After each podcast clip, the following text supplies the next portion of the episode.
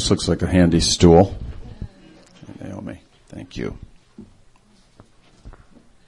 If you have your Bibles, would you uh, turn to Galatians chapter 3?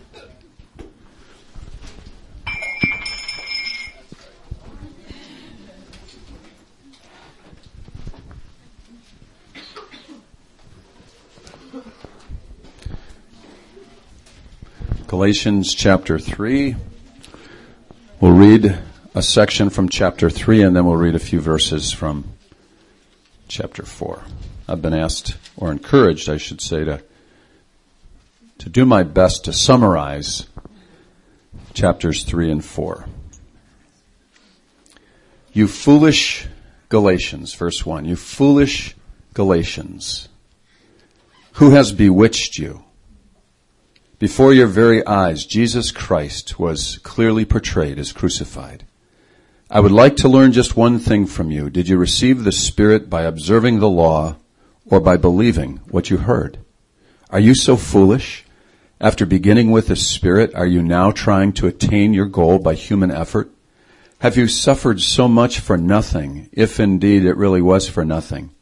Does God give you His Spirit and work miracles among you because you observe the law? Or because you believe what you heard. Consider Abraham. He believed God and it was credit to him, credited to him as righteousness.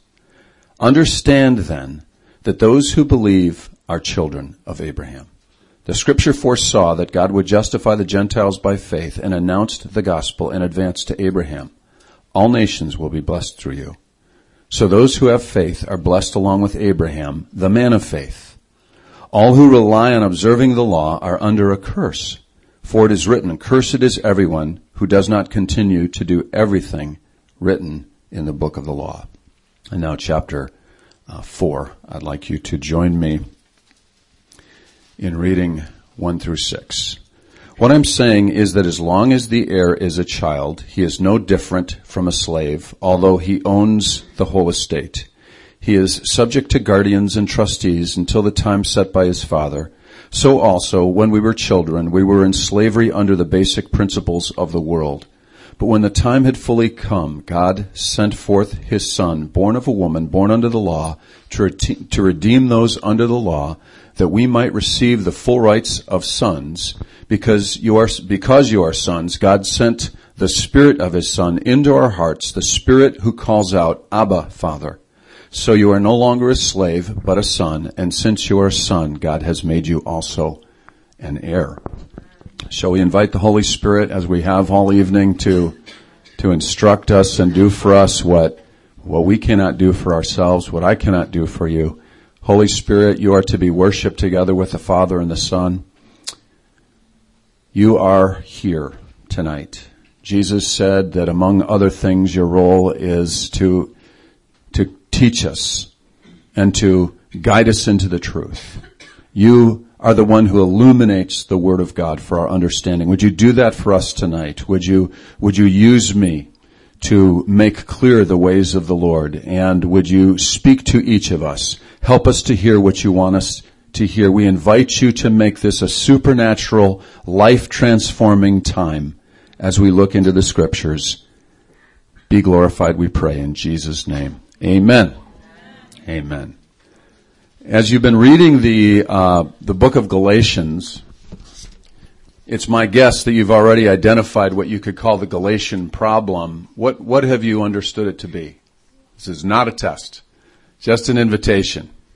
What was going on there in that church, in the churches, I should say, of Galatia?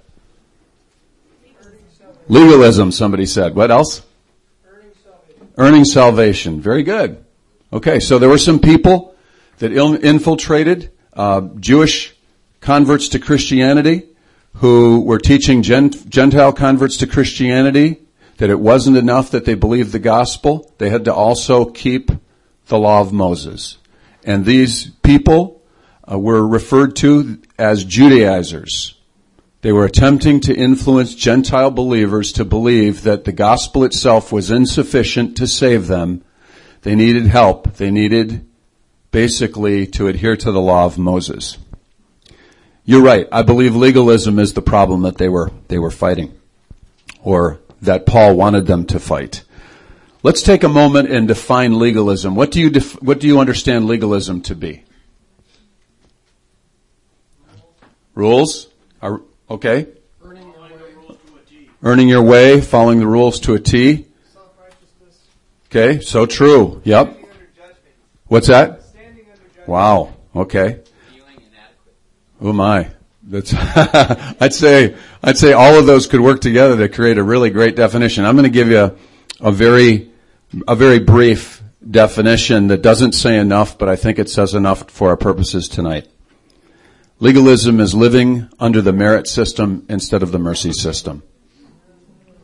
It's living under the merit system instead of the mercy system. How serious is this problem? How how big a danger is it to us? You know, I had a chance to visit with Caleb a little bit before, and and uh, you know he asked me what I was going to be teaching on, and I shared with him, and I said, you know, legalism is such a terrible threat. We we don't understand how dangerous it is to our spiritual health and the health of the body of Christ, and we routinely give it a pass. We we wouldn't give a Christian a pass if they were professing to be an ardent follower of Jesus and living in sexual sin.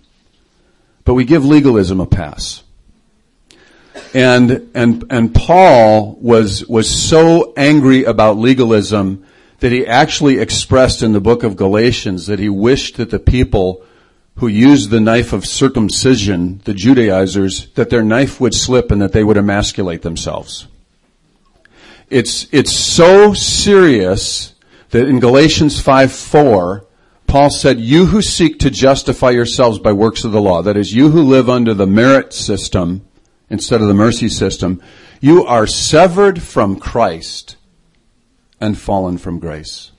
Could it be more serious?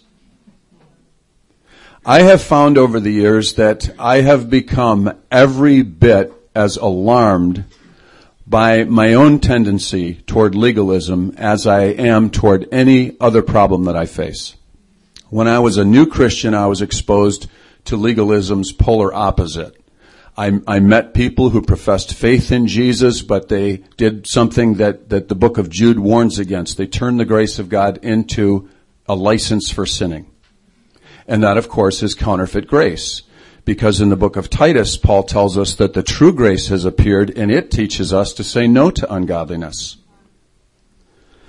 And then I began to meet people who seemed very sincere about their faith, about Jesus, and they had all kinds of rules that the Bible didn't have. They apparently felt that the Bible's statements about morality and the commandments of God were insufficient.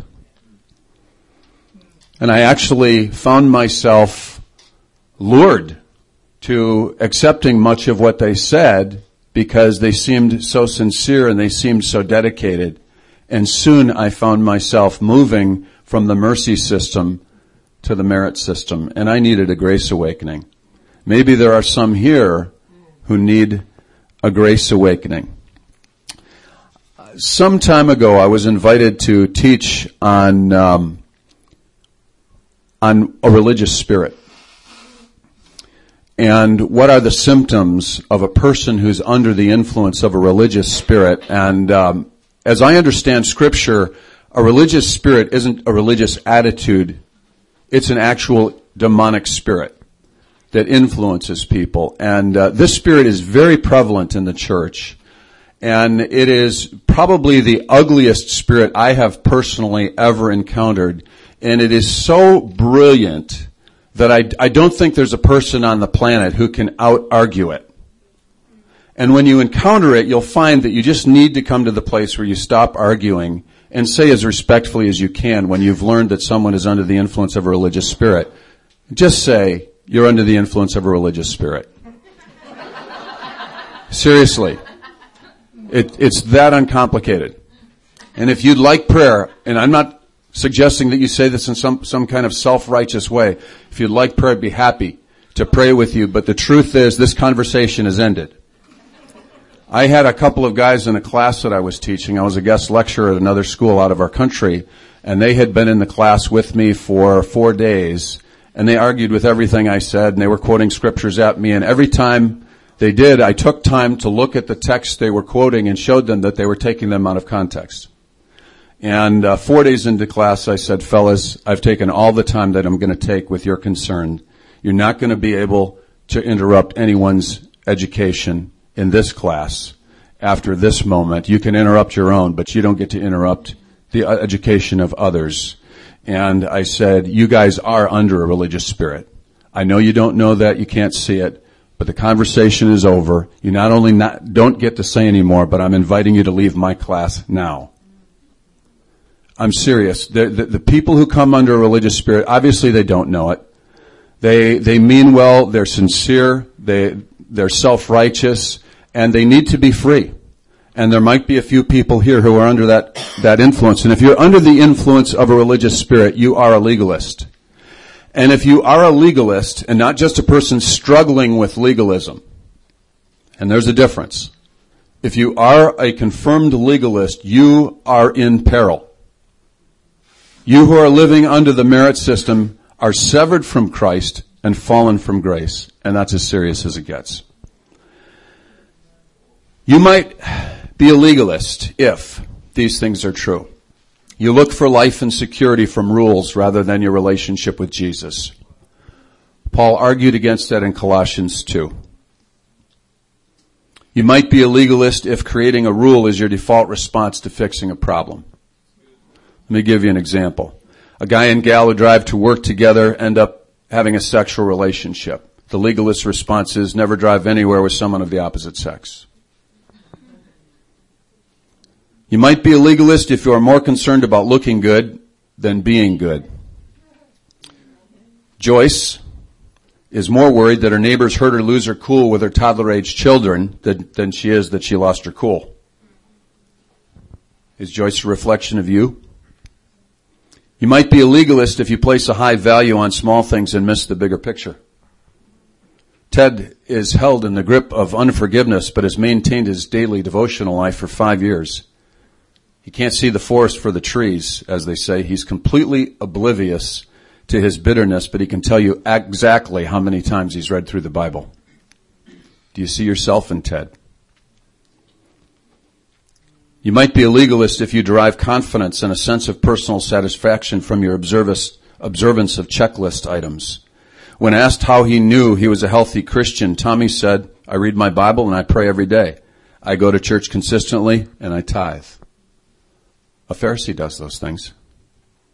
Is the performance of those things the basis of your confidence or is your position of right standing in Christ the source of your confidence? You might be a legalist if you make Bible reading and prayer ends in themselves. Lenny's devotional life has become more about how much he reads and how much he prays than how he's connecting with the Lord. In John 5, Jesus talked about people who diligently study the Word and yet don't know Him. You might be a legalist if you focus on the exterior life instead of the interior life. Jerry warns Larry a new follower of the Lord to work hard to give up his pornographic magazines, but shows no concern with helping Larry deal with the lust that's in his heart. You might be a legalist if you've developed a very judgmental spirit. Ned sees himself and a select few in his church as the remnant of the true followers of the Lord. He and his pals are among those who don't smoke or chew or go with those who do. They miss the truth of James 2.13 that says mercy triumphs over judgment. You might be a legalist if you react defensively when your legalism is challenged.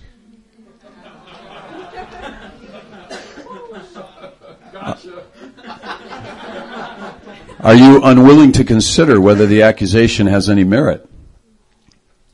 You might be a legalist if you have no room in your doctrine for matters of opinion, such as Paul talks about in Romans 14.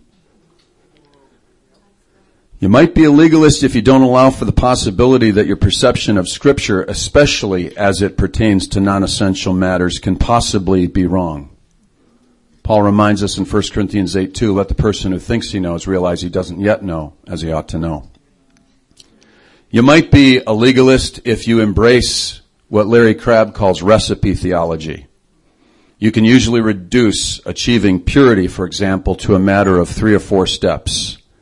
Does your teaching rely on Jesus for its success or human willpower? Does it direct you back to the cross of Christ or to performance.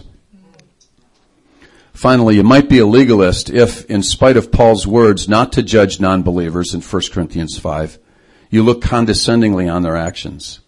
Lois regularly scolds her agnostic neighbors who are living together for their immoral lifestyle. If you feel that you can identify with some of the traits of legalism and you think you might be under the influence of a religious spirit, God wants you to know that, not to shame you. He is not the least bit interested in making you aware of that to embarrass you. He wants to liberate you. Life is too short to live under the merit system. It's too short. Even if you live to 85, it's too short to live under the merit system. God wants you to live every day knowing that the steadfast love of the Lord never ceases. His mercies never come to an end. They are new every morning. Great is His faithfulness. So what do chapters three and four say to prepare us so that we are not derailed by legalism? And let me say to you that my own struggle with legalism is a lifelong daily battle. A lifelong daily battle. What do chapters 3 and 4 say to encourage us so that we're not derailed by legalism? Well, they tell us that the law is valuable. The law of God is valuable. Chapter 3 and verse 24, the law is a tutor to lead us to Christ. When you're on a highway and you see the sign as you are coming from the west on 94 and you reach the sign that says St. Paul, 15 miles, the sign is not St. Paul. The sign points you to St. Paul. In that way, the law is like a tutor that leads us to Jesus. Through Paul's teaching in Romans, we learn that through the law comes the knowledge of sin. That's a good thing. The law is a diagnostic tool. It's like an x-ray that shows you that you have a bone fracture. It's like a blood test that shows you that you have a disease. The x-ray cannot fix your, your bone fracture. The, the, the blood test cannot heal you or cure, cure you of your disease. But they identify that you have those issues to address and hopefully they will point you to the cure that you need. The law works in tandem with the gospel. The law prepares us for the gospel. The, the law works for the, for the Christian as well as it works for the non-Christian. When I read in the law that I should not covet, I learn from the law if in fact when I am coveting, or excuse me, that I am coveting, then I know that I need help, don't I? I know that I need the application of the gospel. Not the application of grit and determination and willpower, but the application of the gospel. I need an experience of God's supernatural mercy to make me what the law could never make me. So the law is a valuable tool. The law diagnoses bitterness. When, when I read in the New Testament, the New Testament contains law. Do you agree?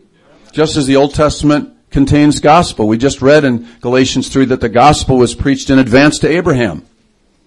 Abraham believed and it was reckoned to him as righteousness. David sings of the mercies of God. He sings of the fact that, that God has benefits in his covenant relationship available to believers. He says, bless the Lord, O my soul, and don't forget his benefits. He pardons your iniquities. He heals your diseases. He crowns you with loving kindness and compassion. He fills your life with good things so that your strength is renewed like the eagle. That's gospel. That's gospel. People in the Old Testament were saved the same way we're saved in the New Testament. The law did the same work for them that it does for us. The law made them aware of their sin and they began to understand through the blood sacrifice system that sin is not washed away by man's performance, but by the application of blood. That was what God intended them to learn so that looking ahead to the day when John the Baptist would look at Jesus and say, the Lamb of God who takes away the sin of the world, we would understand the connection between the shedding of blood and the forgiveness of sin. God Almighty was always applying the blood of His Son to repentant Old Testament believers who understood they needed His mercy. Because Jesus is the lamb slain from the foundation of the world. That blood has always been, fancy theological word, it's always been efficacious. What does that mean? It's always had effectiveness. It's always had effectiveness. It's always been available to repentant sinners, Old Testament or New Testament. So the law is valuable. Through the law, I'm awakened to my need. It's like looking in the mirror and seeing that you have egg on your face, only something a lot worse than egg. And saying, God, I need you to cleanse me. I need you to wash me. I need you to heal me. But what's our typical default response when we see problems? We try to jack ourselves up. We try to get it together. We try harder. And I, I, know I've shared with you in the past what God's been saying to me for a number of years. It's not about trying harder, it's about receiving more. It's about receiving more. God's grace will show us how to receive more. So, what do we learn from chapters 3 and 4? The law is valuable. We also learn that the gospel is powerful to do what the law cannot. It provides us with the Spirit and works miracles among us. Paul said that came by the hearing of faith through the gospel. It provides the Spirit and it works miracles among us. The embracing of the truth, of the grace of God does that for us. It makes us God's kids. And it says in verse 26, we are all sons of God through faith in Christ. And then he goes on to say, all of you who are baptized into Christ Jesus have clothed yourselves with Christ. There's neither Jew nor Greek, slave nor free, male nor female. You are all one in Christ. If you belong to Christ, then you are Abraham's seed and heirs according to the promise. You look at verse 6 of chapter 4.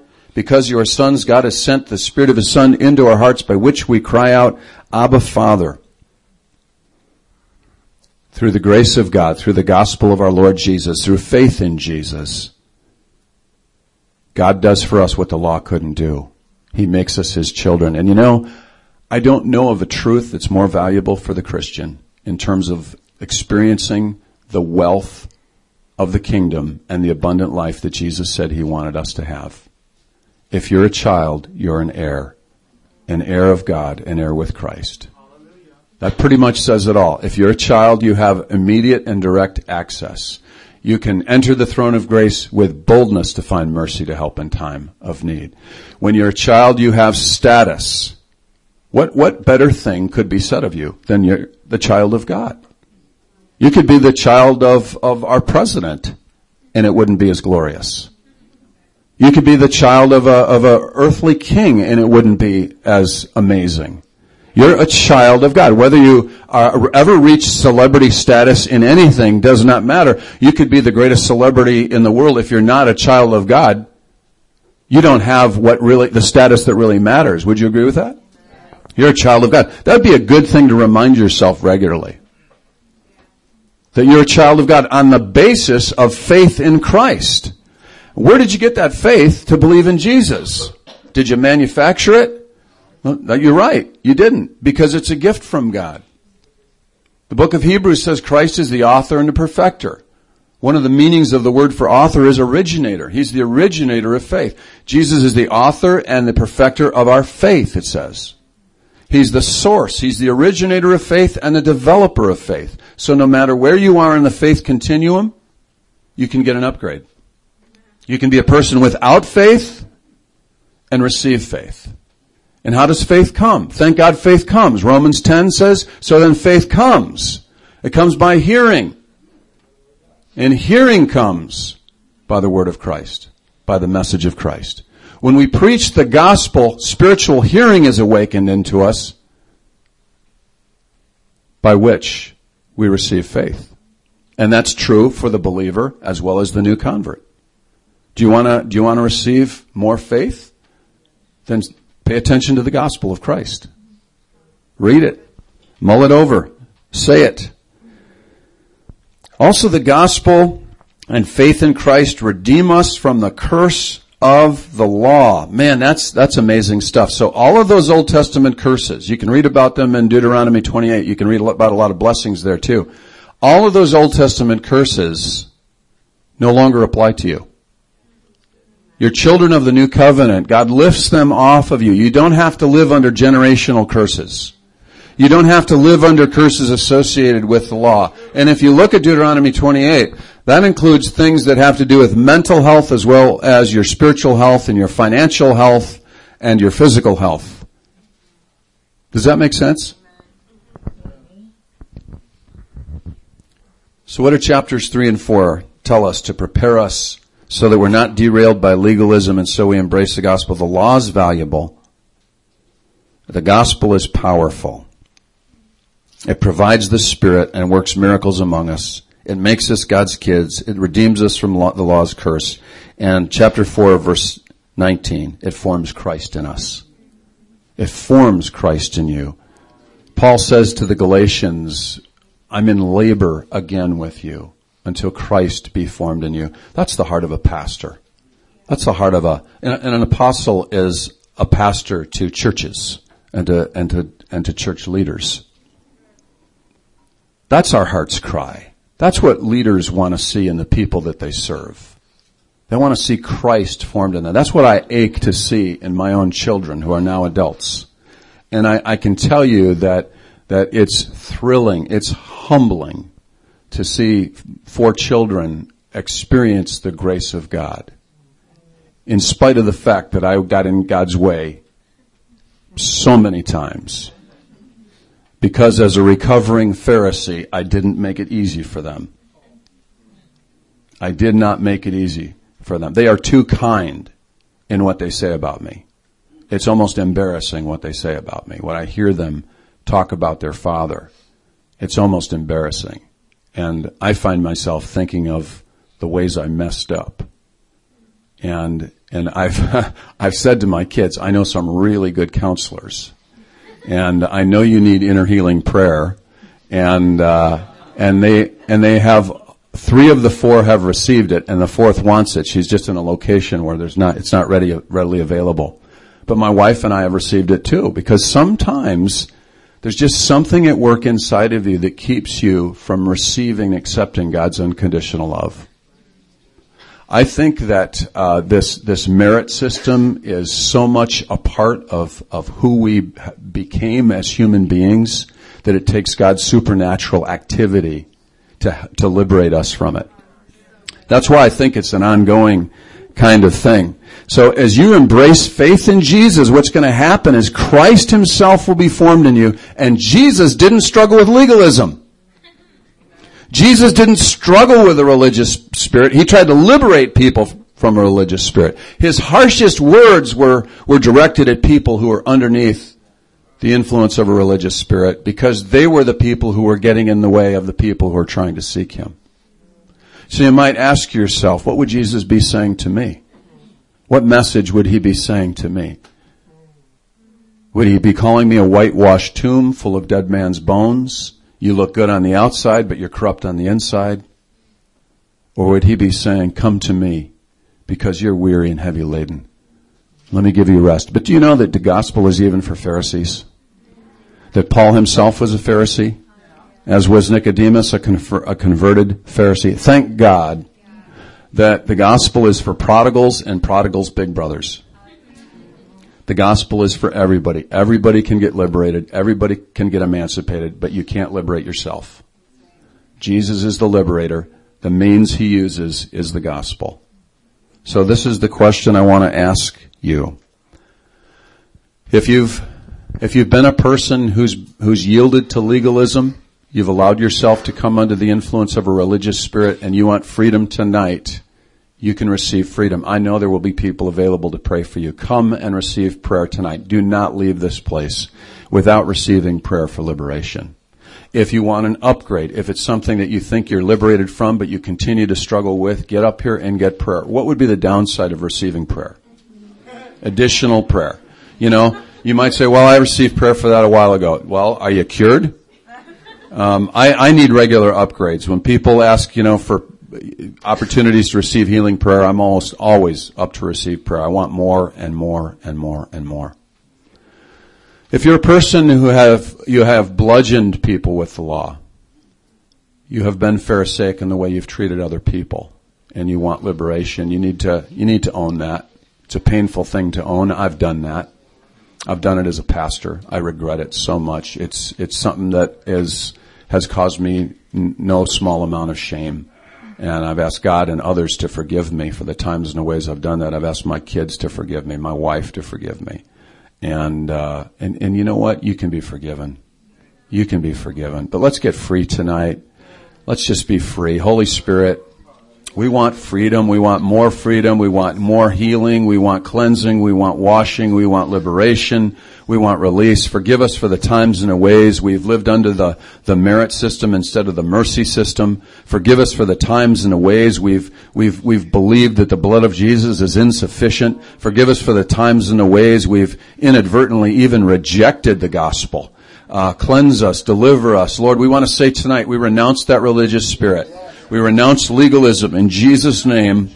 We acknowledge that Jesus Christ alone is Lord. His blood is sufficient to cleanse and to cure and to restore. The gospel is sufficient. We acknowledge that by means of the gospel, Jesus liberates us, and through, through faith in Christ alone, we are liberated. Would you help us to live by the mercy system every day, every moment? Would you help us to be gracious as we receive this grace that teaches us to say no to ungodliness. Would you help us, Lord, to grow in your grace and knowledge and make us what we can't make us. And Lord, may we truly give you all the glory and all the honor and all the praise.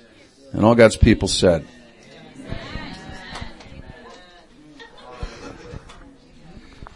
Stay in an attitude of prayer. One reason why I like this message because I'm uh, I'm a cousin of Kevin's. I'm a recovering Pharisee. I know it.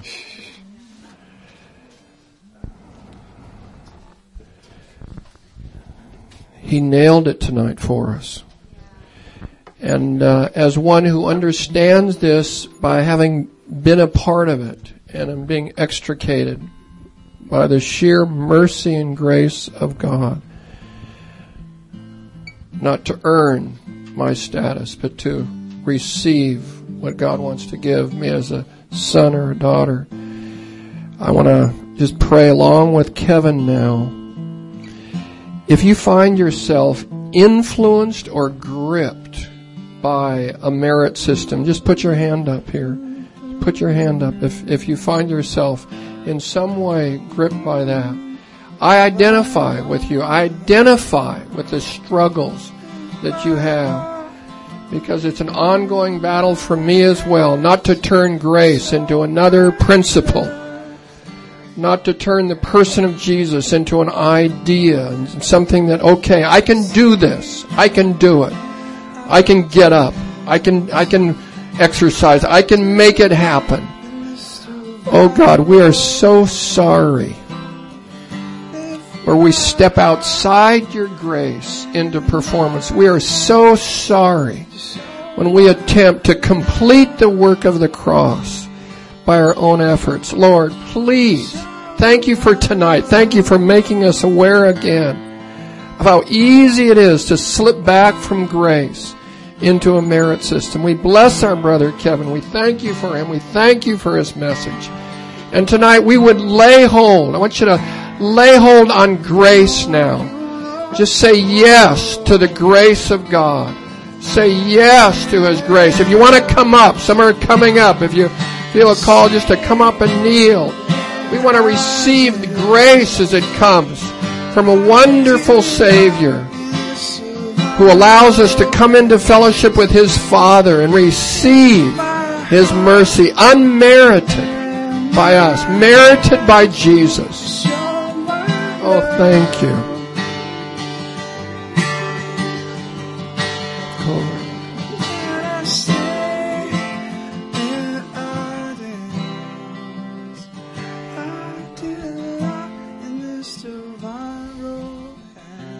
Let's sing.